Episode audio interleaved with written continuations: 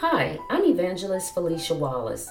Thank you for tuning in to the A Light for Christ podcast, where our aim is to reach the masses for Christ in this current day of chaos, distractions, and confusion. We have set out on this journey to encourage the weary, revive those of us who have been complacent in our faith, and redirect the lost and misguided. We are ordained pastors of the Light of the World Church of God organized under the Church of God Ministries, Anderson, Indiana.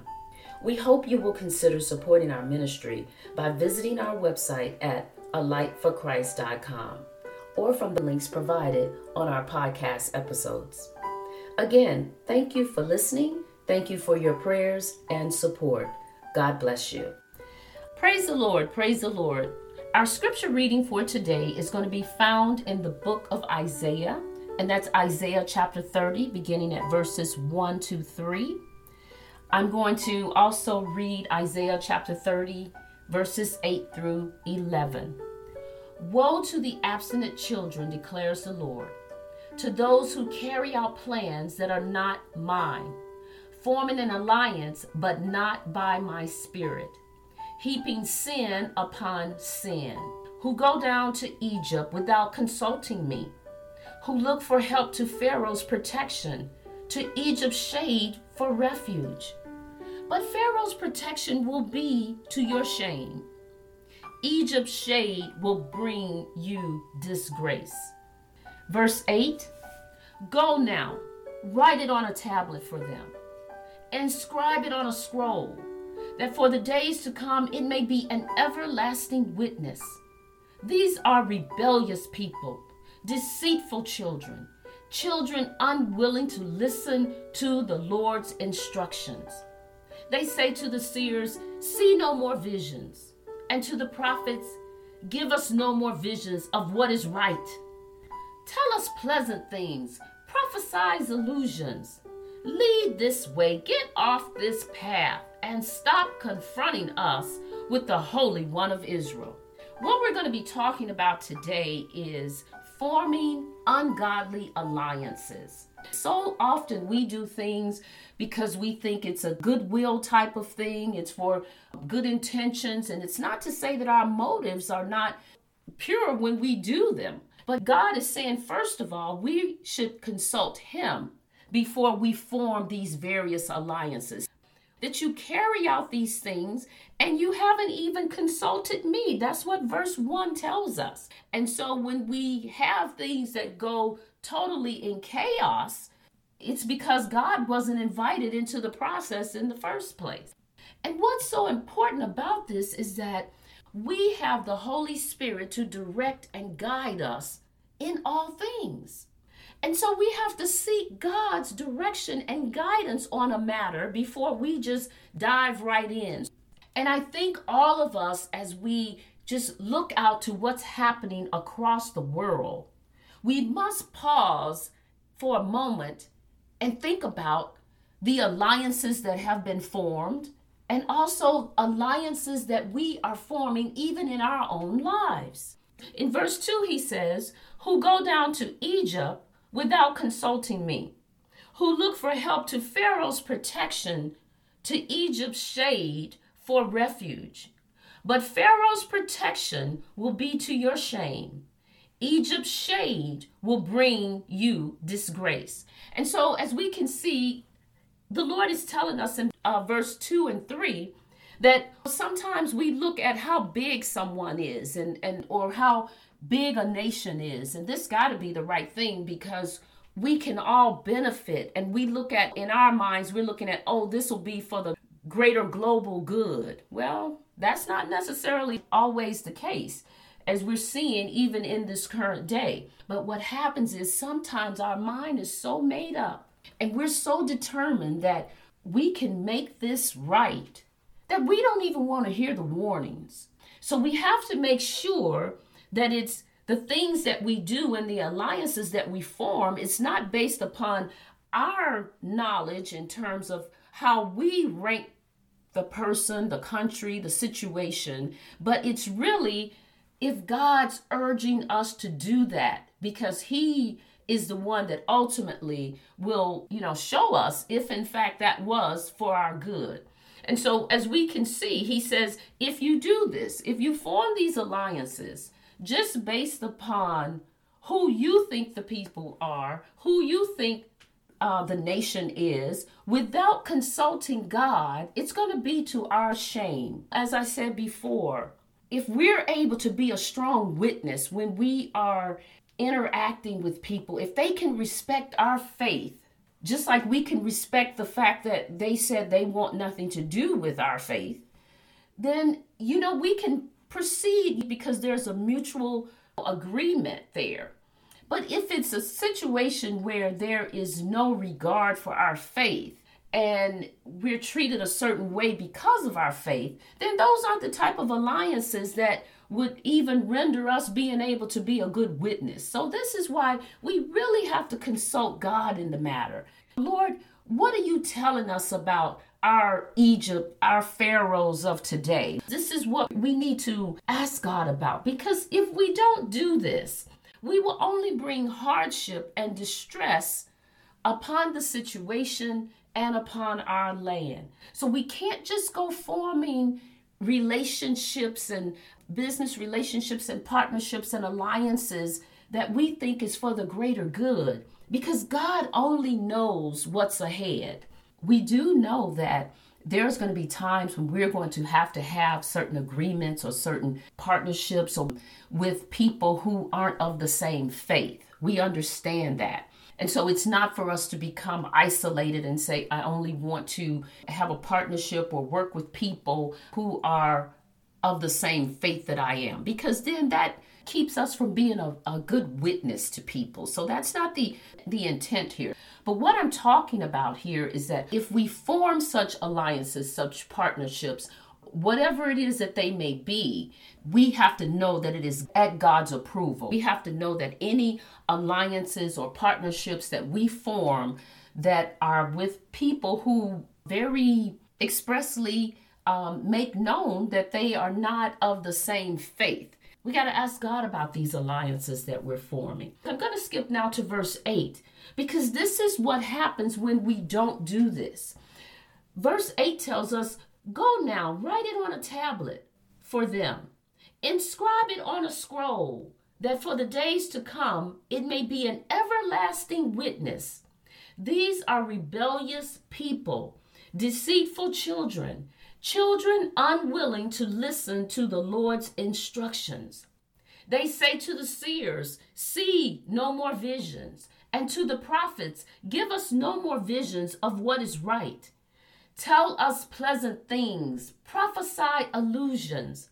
Lead this way, get off the path, and stop confronting us with the Holy One of Israel. Well, what is God saying?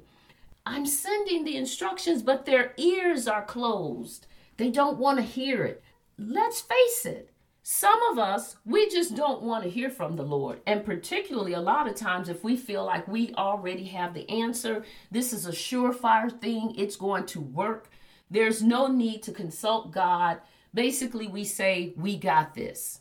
This is what God is warning us in verse 8. He's saying, You know what? Go and write this on the tablet and let them know because of their disobedience, because of their unwillingness to listen to me, because they want to depend upon their own visions and their they want to hear things their way. They want to hear what their tickling ears want to hear instead of wait, let's consult God on this. We're just going to forge right ahead.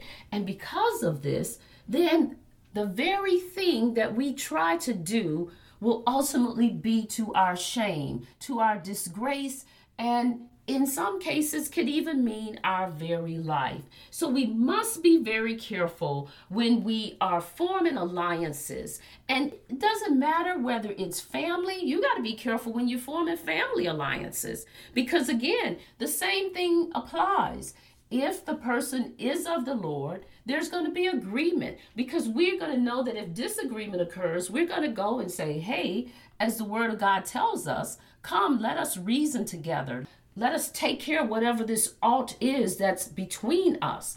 But when you're not in the Lord, people aren't going to see it that way. They're going to see it out of the eyes of their own self. And so, therefore, you're not going to get those results. A lot of times, as Christians, we want to think that everybody thinks in the same mindset that we do, and they don't. We have to realize that people have a right under the eyes of God to exercise their free will. And that free will doesn't mean that it's going to be from a Christian perspective. And so we can't, it's no way that we can make something that's not of God be of God if the participant isn't willing to have anything to do with God. And that's why we have to be very careful in the alliances that we form. We have to make known initially that this is my faith, this is what I believe. God is my source.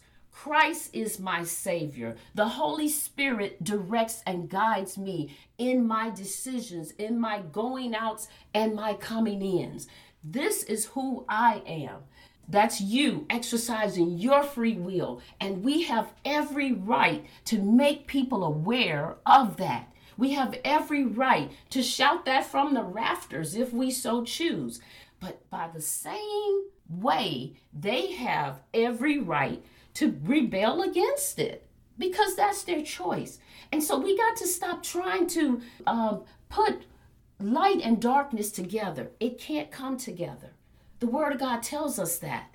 He tells us that very clearly that salt water and fresh water it can't run from the same spring he asked the question what does light have in common with darkness there is none so people are either, as he says, you're either for me or you are against me. Now, that doesn't mean that we're not going to have interaction with people who are very much against our God, but we cannot try to make them be of the Lord and our relationship with them be as if it's all one because it's not we have to be very careful. That's what's called being unevenly yoked. That's why we have to consult God so that he will tell us how we're supposed to handle these type of relationships, these type of partnerships, these type of uh, alliances that we have with people who are not of the Lord. And we have to respect where people are